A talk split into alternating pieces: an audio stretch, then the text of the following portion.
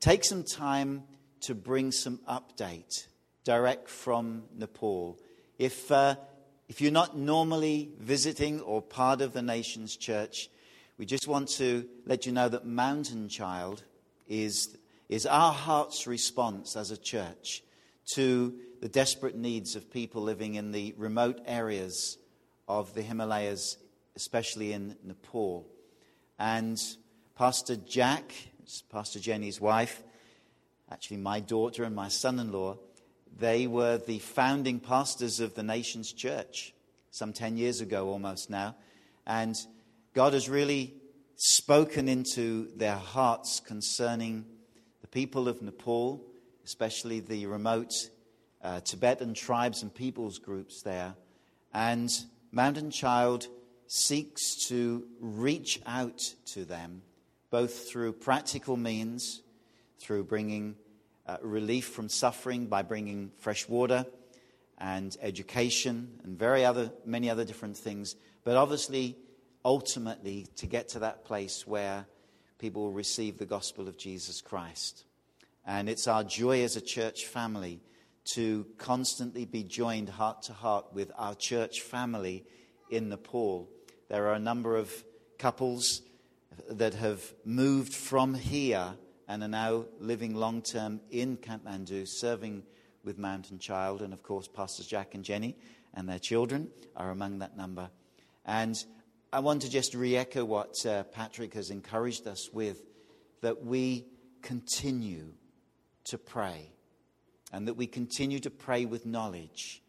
And part of what I really feel God wants to do for us this morning is to give us some of that knowledge that we can continue to pray for, that we know what we're asking for, that we know what God wants to do. So I, I just want to ask you open your hearts to what God is going to put in there as Pastor Jenny shares some of those things that have been taking place over the past eight weeks or so.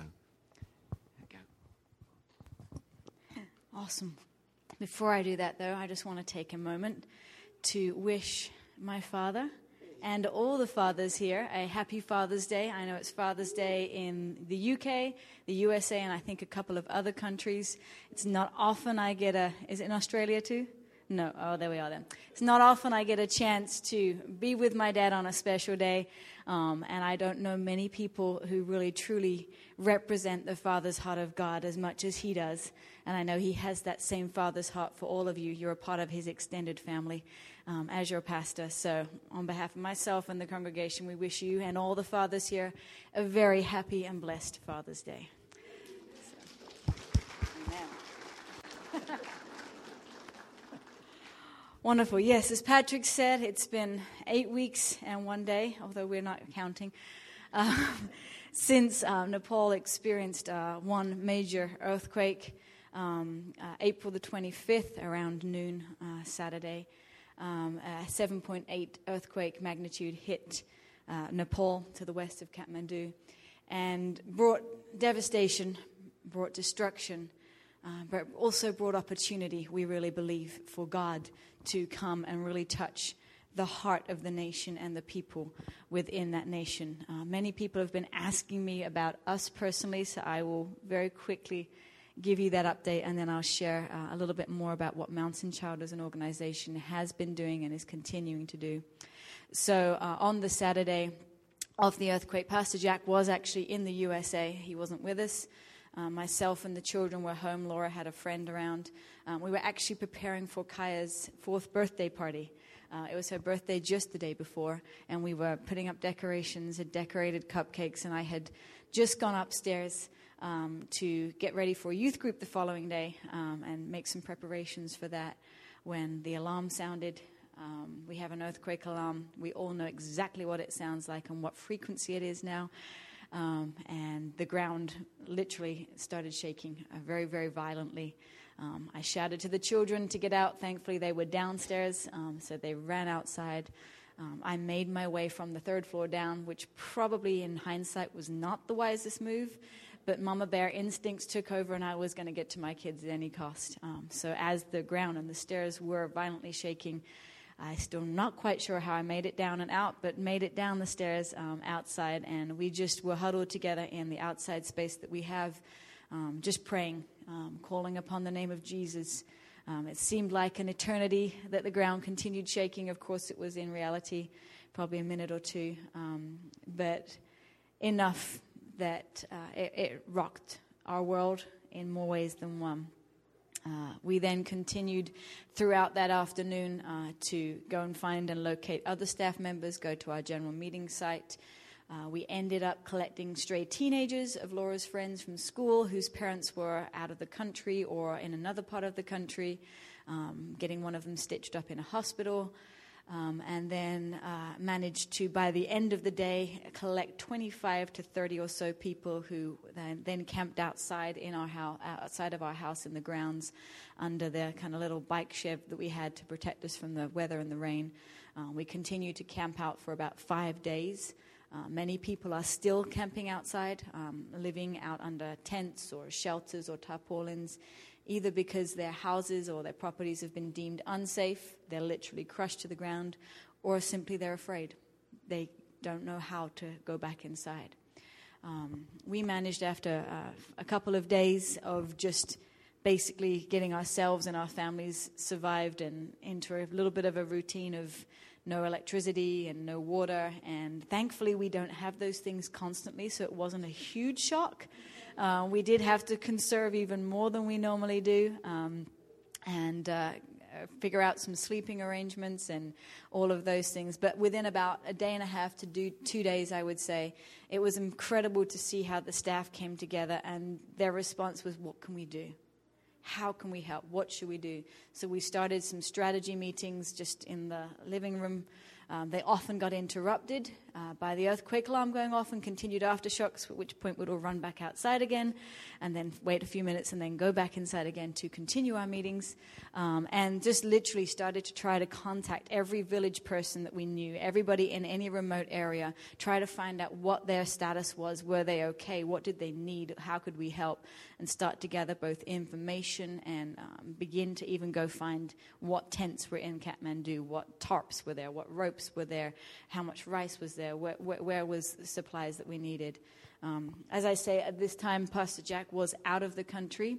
He was actually, I was actually upstairs replying to his email that he'd sent me that morning, um, telling me that the meeting he was supposed to be attending that day in the USA had been cancelled due to a bomb threat. So I replied to that email, that's absolutely nothing. We've just been through an earthquake. So he uh, was desperately trying to make his way back to Kathmandu. He says he's never come closer to hijacking an airplane before in his life. Um, you know, as a, a, husband and a father, and then also a staff leader, um, he just was couldn't believe that something like that would happen whilst he was not in the country. Um, so he was spending all of his time and energy and resources to try to gather uh, support and supplies and whatever he could from the States. And it took him four days to get back into the country. Um, when he made it back, we just continued to build up um, awareness, information, resources. What could we do? And start to formulate a plan. We quickly turned ourselves from uh, an INGO organization to, I guess, a relief organization in some ways. And we're still um, at the tail end of that as an organization. Um, for the next uh, couple of uh, weeks, some staff were still sleeping outside. Um, myself and the children were camped on the ground floor. They refused to go upstairs. Uh, just to kind of put it into perspective a little bit for you, yes, we had the 7.8 earthquake on April the 25th. Between last week and then, so about seven and a half weeks, we've had over 250 significant aftershocks. That would be an aftershock of something 3.8 to 4 or higher. We've had 20,000 minor aftershocks in those past seven and a half, eight weeks. So, and we've also had, I think, uh, several um, high, I, uh, I, don't know what you class as high anymore, high earthquakes also separately happen. One of them, significant one, being on May the 12th, um, on the Tuesday, it was a 7.2 uh, earthquake that happened almost just over two weeks after the first earthquake. So, it's something I was never aware of. Um, you prepare yourself for the first one, it happens, you get over it. but the continued aftershocks just keep coming and keep coming. For the first few days, they were almost on an hourly to you know, every couple of hours basis. But the ground just continues to shake, and you find yourself at that moment in time reliving almost the first earthquake again. That fear grips your heart. The is it going to stop? Is it going to continue? Is it going to get bigger? All the questions come into your heart and come into your mind. And I know that that's not just the experience that I have, it's the experience of the, the general nation. So just when you think that perhaps things are starting to settle down and you get back to normal, another one will happen and another big aftershock or something. So you kind of feel in some ways mentally and emotionally you're taking one step forward and then suddenly two steps back because you go back to that place of fear and you go back to that question in your heart and your mind. And the people in Nepal are still living that way, which is why when I say some of them are living outside due to fear, it might seem hard for us to comprehend. You might think, well, it's just common sense to get yourself back in a house if it's okay. You can sleep better, you can function better, you can get back to normal. But fear just so significantly grips people at this time that I really believe and can see how the enemy uses it as a device to hold people. Yeah, the, the, it just it takes common sense out of the picture. It takes all form of function of normality out of the picture. So in your prayers, as Patrick said, when you're praying with understanding, that's a key thing that you could really pray for the people for that the, the grip of fear is released from their hearts, that the enemy cannot have that stronghold upon them in their hearts anymore. Um, and, you know, I, I experience it and feel it as a Christian and as a person who knows the truth and the power of the Word of God, and who knows not to live by my thoughts and feelings, but yet I'm finding myself having to walk through and process that. So if I'm having to do that, I can only imagine what other people who have no hope or have no understanding of God's power that overcomes that, how they're even beginning to walk out that process. Uh, because I find myself, uh, uh, even on the airplane flying over here, turbulence hits, any kind of jolt or any loud noise just instantly puts you on edge just that little bit, and you have to remind yourself, you know, no, no, no, no, no, no, there's no need to fear. And I would say for myself, it's not the fear of death. I have no fear of death. It's just a fear of, I guess, the unknown, of what's going to happen, a fear for perhaps my children's safety and, and the people around me. And so that's a real desperate, desperate need. Um, and it's something that you can't do anything about physically. You can't go and hand them something to help that fear. You can't go give them something to make it better. Um, you, it, it's something that only the power of the truth of the Word of God can break. It's a bondage that the enemy has people in. Um, and it's really opened my eyes to be able to see um, uh, see that in a way that I've never been able to do that before. So I would really, really encourage you to please make that one of your key prayer points to pray and stand against the fear that the enemy has the nation of Nepal in, both Christians and non Christians. Um, it's something that's affected a lot of our staff members personally. Um, something that uh, I don't know if many, any of you or all of you do already know, but just the week after, so in between the first and the second earthquake, you as a church sent Young Ho over to see us and to just sit and talk with our staff, to talk with people, to help them just work through emotionally and mentally some of the things that they were experiencing and feelings with the expertise that he has. And it was an incredible help. So I just also want to publicly say thank you to you as a church for doing that. You have no idea what help that was to our staff, what help that was to help them along their path of being able to get back to that place of uh, security in God and who He is, whilst at the same time needing to process what they had been through. There is a very definite need to have to process something like this. You can't just ignore it, you can't just brush it under the rug. Believe me, I have tried. Um, you have to process it, you have to walk it through, and you have to let God's Spirit bring His truth and His word into that time, um, both from the very young ones, the children, through to the adults who are all at different points and different stages, at different places. Um, but having someone like Young Ho come to us and be able to do that both with his professional experience, but yet also with the truth of the Word of God that is so strong inside of him, was just incredible and has helped our staff be able to continue to do what they've been doing so quickly. Uh, many of the other organizations within Nepal felt the need to evacuate their staff, take them all out of the country immediately or within a few days to be able to allow them that same time to process or have sent them on furlough. For us, having Young Ho come and able to process it there has enabled us to continue to work, which has been incredible. Um, so, our thanks to you as a church for standing with us in that way and for sending him to us. Um, it was just wonderful um, to see him as a friend, but to have him do that. So, thank you. So, uh, the second earthquake, uh, my, Jack was in the country for that one. Uh, in fact, Hudson blames him for that one because uh, he had told Hudson, you know, in talking through some of the thoughts and things that had happened, he was trying to explain to Hudson that, you know, he couldn't fully understand what Hudson had been through because he wasn't there. Hudson interpreted that as that he wanted to go through something similar. So when the second earthquake hit, he told all his friends it was his dad's fault. Daddy wanted to experience what we'd been through, so he knew how to help us. The children were at school for that earthquake. Um, we were in separate locations, myself and Jack. We all converged upon the school. They were all safe and sitting there. Um, but again, it felt like that one step forward, about three steps back at this point. Um, again, I'm not a geologist or a earth movement professor person, um, but uh, in if you look at some of, and this is not completely accurate, but generally, um, the amount of pressure that had built up within the plates underneath Nepal.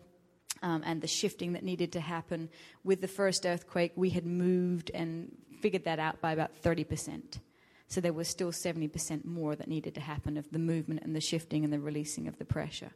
Um, so when the second one happened, that relief, really released and shifted a bit more, and with these continued aftershocks, it's little by little more. But I think we're only at about 50% now, and I think they said there was a three feet shift that needed to happen, and we've moved about a foot. So again, the fear is in foremost in people's minds. You know, it hasn't finished. The aftershocks continue. Is there going to be another big one? Is the huge question. And uh, geologically speaking, potentially yes there could be another big one. Or there could be continued aftershocks of this significance for the next year or two. So it's something that's not over. And it's not like you can immediately deal with it, get on, and then continue to build and rebuild. It's something that you have to continuously deal with. Um, and that's what the people of Nepal um, and the staff members and uh, the villagers are all doing at this moment in time. So, continued prayers are definitely needed. I know that the news and the media have moved on to far more important things, like who's dating who and uh, which person's done this and that in Hollywood. But it's still very significant and real and a desperate need in the country and for the people. Um, so please continue to keep it in your hearts, continue to keep it in your minds. As Patrick and Pastor John said, we do have a website and has a Facebook page where information is put up please be aware that none of that information is of any spiritual nature or religious nature. We're not allowed to. The organization that we work um, is a charitable or a non-profit organization, so we just simply put up the practical things that we're doing, but knowing all along in the background there's that desire to bring the practical help so that they can ask the question, why are you doing this? And we can give them the real answers and the real hope that they need. But it does give you some very good information about what we're doing, how we're helping, uh, what the needs are. And as Patrick says, you know, the Bible tells us to pray with understanding. If you know and hear of a specific need that you can pray for because you've learned about it, it gives you that entrance and that understanding to go and pray with even more authority, I would say, because you're praying for a very specific. God is a God of details and a God of specifics. He created us. We're very detailed, we're very specific people, and He likes that. So when you pray, ask God, what should I pray for? The need is so vast, it's so great, and we know that we as an organization, we as a staff and people are just a drop in the bucket of what is needed. But God can do so much, God can bring about so much. Uh, again, I believe it was God's mercy upon the people and the nation of Nepal. Um, the timing of the earthquake, I, I, don't like to say this, but if ever there was a good time to have an earthquake, when it happened was the best time. It was a Saturday. Saturday is the only day of the week where children are not in school. Hundreds of thousands of schools collapsed and completely are devastated and gone. If the children had been in there, it would have been a huge, devastating, significant death toll that was much higher. The timing of the year of the season meant that the villagers were out in their fields, harvesting and planting and, and, and farming out in the, in the fields. Um, so they were not in their houses. So the death toll again was significantly lowered because of that. Um, the timing of the year again also meant that it wasn't freezing, freezing cold after the earthquake and it ga- it's given us eight weeks. The monsoon rains only just started this past week. It gave us seven to eight weeks to get emergency supplies to the remote places before the monsoon has hampered us. So God has been merciful, I believe, and God has been gracious upon the country in the timing and just some of the saving grace that He has poured upon them. Um, but the need is great. So, what are we doing as an organization? Quite a lot, actually. Um, like I say, within the first couple of days after checking that the families were all alive and safe and had food and relatively clean water, um, we then turned our attention to finding out what was the need, what could we do, how could we help. And very quickly, um, we realized that although the need was vastly spread, nobody was going up to the remote areas that we generally work in. We work in the very high northern areas along the Chinese Tibetan border, certain villages that we've worked in there for many, many years now, and nobody was going there. Uh, which doesn't actually surprise us because not many people go there or work there anyway. We're one of the very few organizations that go there. But of all the big um, other country relief agencies, the Swiss that came in, the Germans that came in, the Dutch that came in, even the governmental workers, nobody was making their way up there. So we were able to continue to keep and will continue to keep our focus very clearly on those target areas. There is devastation, there is need all around us.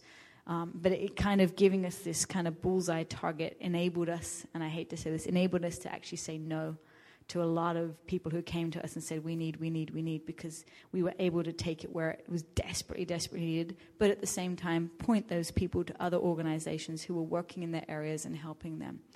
So, as of, I believe, yes, uh, Friday, we have taken 55 to 60 helicopter trips of food, which is rice, dal, oil, tea, salt, the basic essentials that they need, tops, rope, shelter materials. Um, the kind of guess the, the, easiest thing we found was the underlay that you put underneath a carpet of a floor as some kind of very thin foam padding to get them off the ground so that they don't get wet when they're sleeping.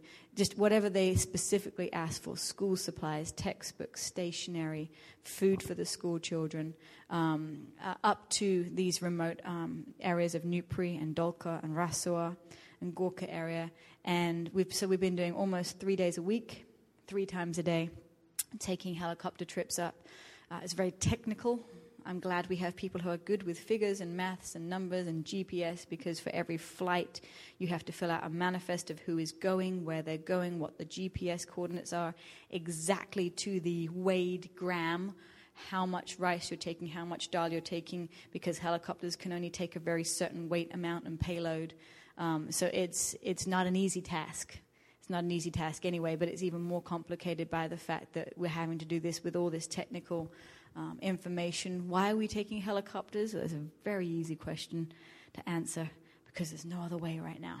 All the roads that we've tried to get through and pass, we've sent ground teams, observation teams up there.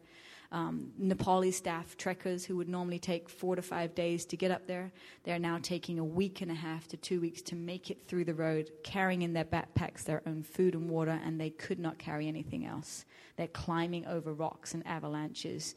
Uh, we've tried to see if there's a path for the donkeys to get through to carry some of this stuff up. It's just impossible. And then uh, Friday night, the monsoon rain started, as I said, and we had over eight inches of rain within a matter of minutes.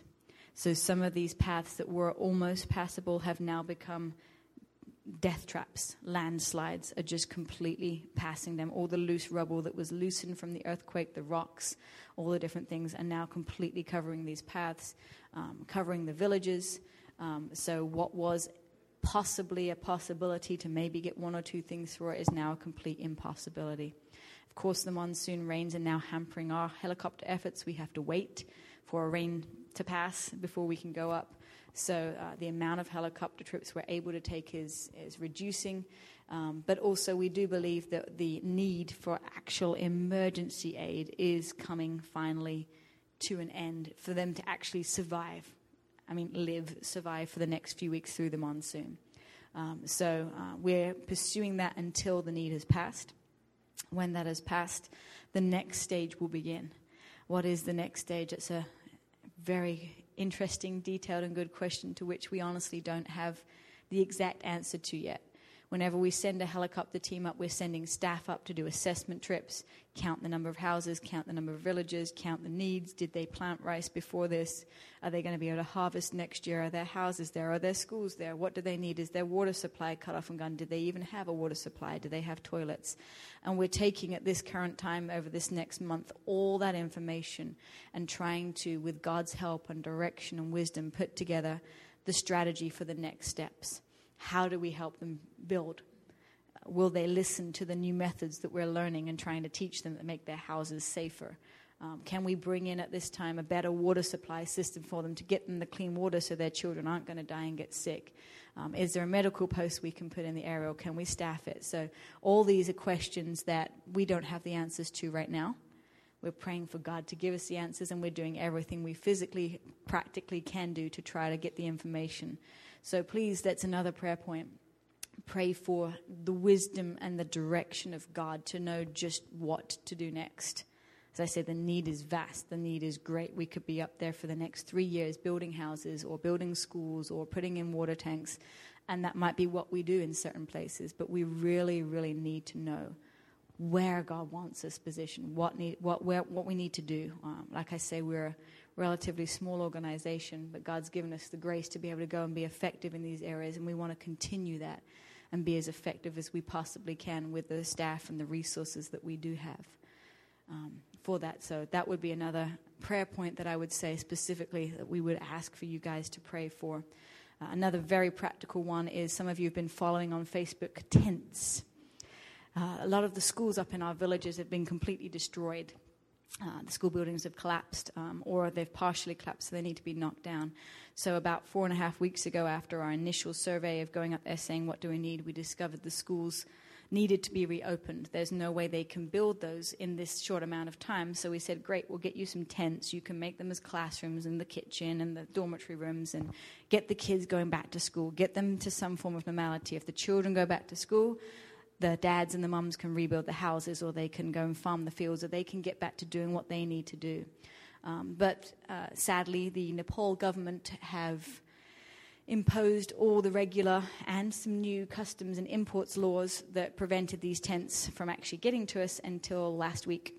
They sat for three and a half weeks in the airport with uh, people daily discussing with customs officers um, and uh, having long discussions about the need for these tents. We finally have them in our possession. And the plan is next Sunday and Monday to sling load the tents. I'm learning all these new technical terms I never knew before.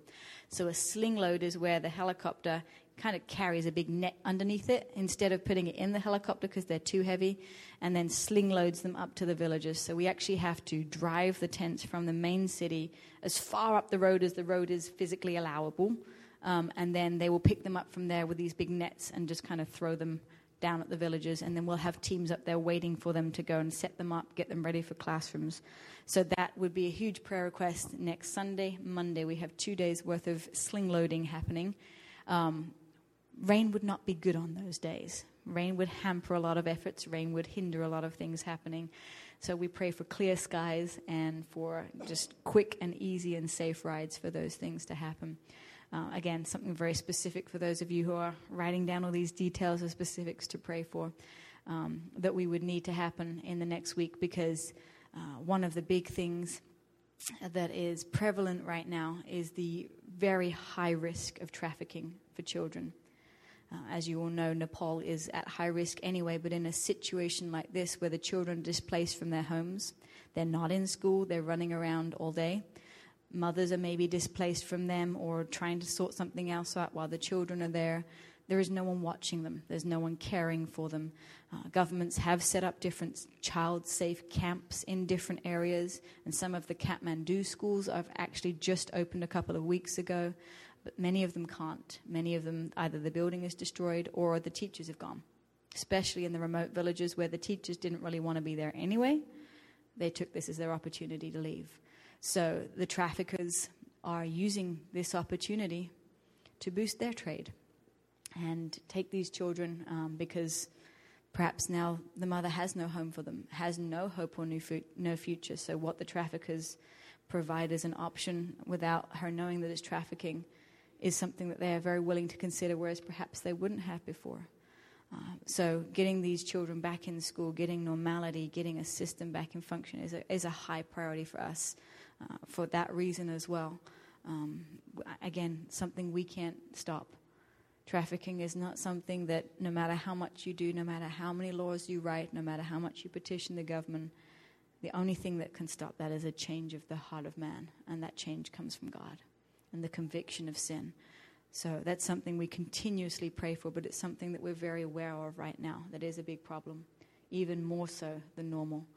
So that's why we're trying to do everything we can to focus in on schools get the schools food, get the schools tents, get them classrooms, get them whatever they need so that they can get back to uh, protecting the children in that way and also educating them for their future and continuing to do that. So we continue to work. We continue to have staff in Nepal. Uh, many of the foreign families are out right now uh, on already pre planned kind of summer breaks. Usually, when the monsoon hits, there's not much we can do. We can't get out to the villages. Landslides um, are, are normal during monsoon season. They're just a much greater and higher threat at this moment in time. Villages that did have perhaps a potential of surviving are quite possibly after this monsoon season going to be wiped out themselves. Several villages have already been wiped out by landslides. And when I mean wiped out, I mean the entire landscape is flattened, completely devastated. One of the areas that I believe some of you have trekked in, in Gatlang and Langtang area, uh, Pastor Jack, Laura, and Hudson with their cousin were there just the four days before the earthquake hit. That area is now completely disappeared. No villages, no houses, no survivors, um, nobody, nothing. Um, and it just kind of brings to home, you know, the loss that Nepal is experiencing. But we really believe, as I said, that this is an opportunity for God to move and God to work. Uh, as many of you know, Pastor Jack is a strategy person. In fact, if he was here, you'd have pictures and maps and figures and pie charts and data and tables and stuff. Um, but eh, like I say, we have the strategy and we have the vision, but it feels like in many ways, in some parts of that, God has just escalated that by many years villages that we didn't even think would be able to begin working in until many, many years later because it takes years to build relationship. It takes years to go in and meet with them and have the cups of tea and shake their hand and sit down with the village leaders and talk with them and explain to them who we are and how we can help their village. All of that seems to have gone out the window when they see us coming up to the remote region and they see us, we're all going up with the t shirts on and who is this mountain child? They're the only people who are turning up to this area. What are who are you? What are you doing? How can you help us? They're coming to us, which has never happened before. And we can see how God is escalating some of those relationships and some of those processes to be able to go and work in those areas much faster and much easier um, than we would have had to before. So we just have eyes wide open to see what God is doing and say, wow, this is incredible. Um, but we want to use as much wisdom to be able to use that and use that platform that God has given us. Um, and not just go in and provide them with the rice and the dal and the tents and the shelter, but to really enable them to really see and hear whilst their hearts are tender and hurting and open right now that there is a God who loves them and there's a God who cares not just for their practical well being and whether they survive the night by eating, but who cares for their spirit and who cares for their soul and who cares for them as a person and would send his son to die for them. And this is a key time where we can go in and do that. So we're wanting to, in our strategies of how to build this or put that water project or that toilet or this or that, how do we do that, Lord? How do we, where can we be most effective in doing that? And it, it's, you know, the field is ripe for harvest if ever there was a time. the field is ripe for harvest. And we've been sitting in governmental meetings and uh, different meetings that, as an official organization, we have to attend. And one of them just touched us recently that we were sitting there, and Jack and another co worker were sitting there. And Nepali stood up at the beginning of the meeting and just broke down. He said, I just want to thank you for being here, for staying here. Why would you do that? Why would you stay and help our country? You're not Nepali. This is not your home. And I can't say anything except for thanks for being here. And the majority of the organizations in that room are all Christian organizations. They're the ones who are stepping up and helping and relief work. And so it is being noticed by the people. It is being noticed, the small things. And they are starting to ask questions and they're starting to have openness of heart. And so, really, really, that's, I would say, pray, pray, pray. The harvest is ripe that the laborers, that the workers are able to go in, they're able to be used, God's word is able to spread. People come to know of Him, His mercy, His salvation, His grace, and that this is a time where God can completely turn around what was meant for evil into something for His good. Amen.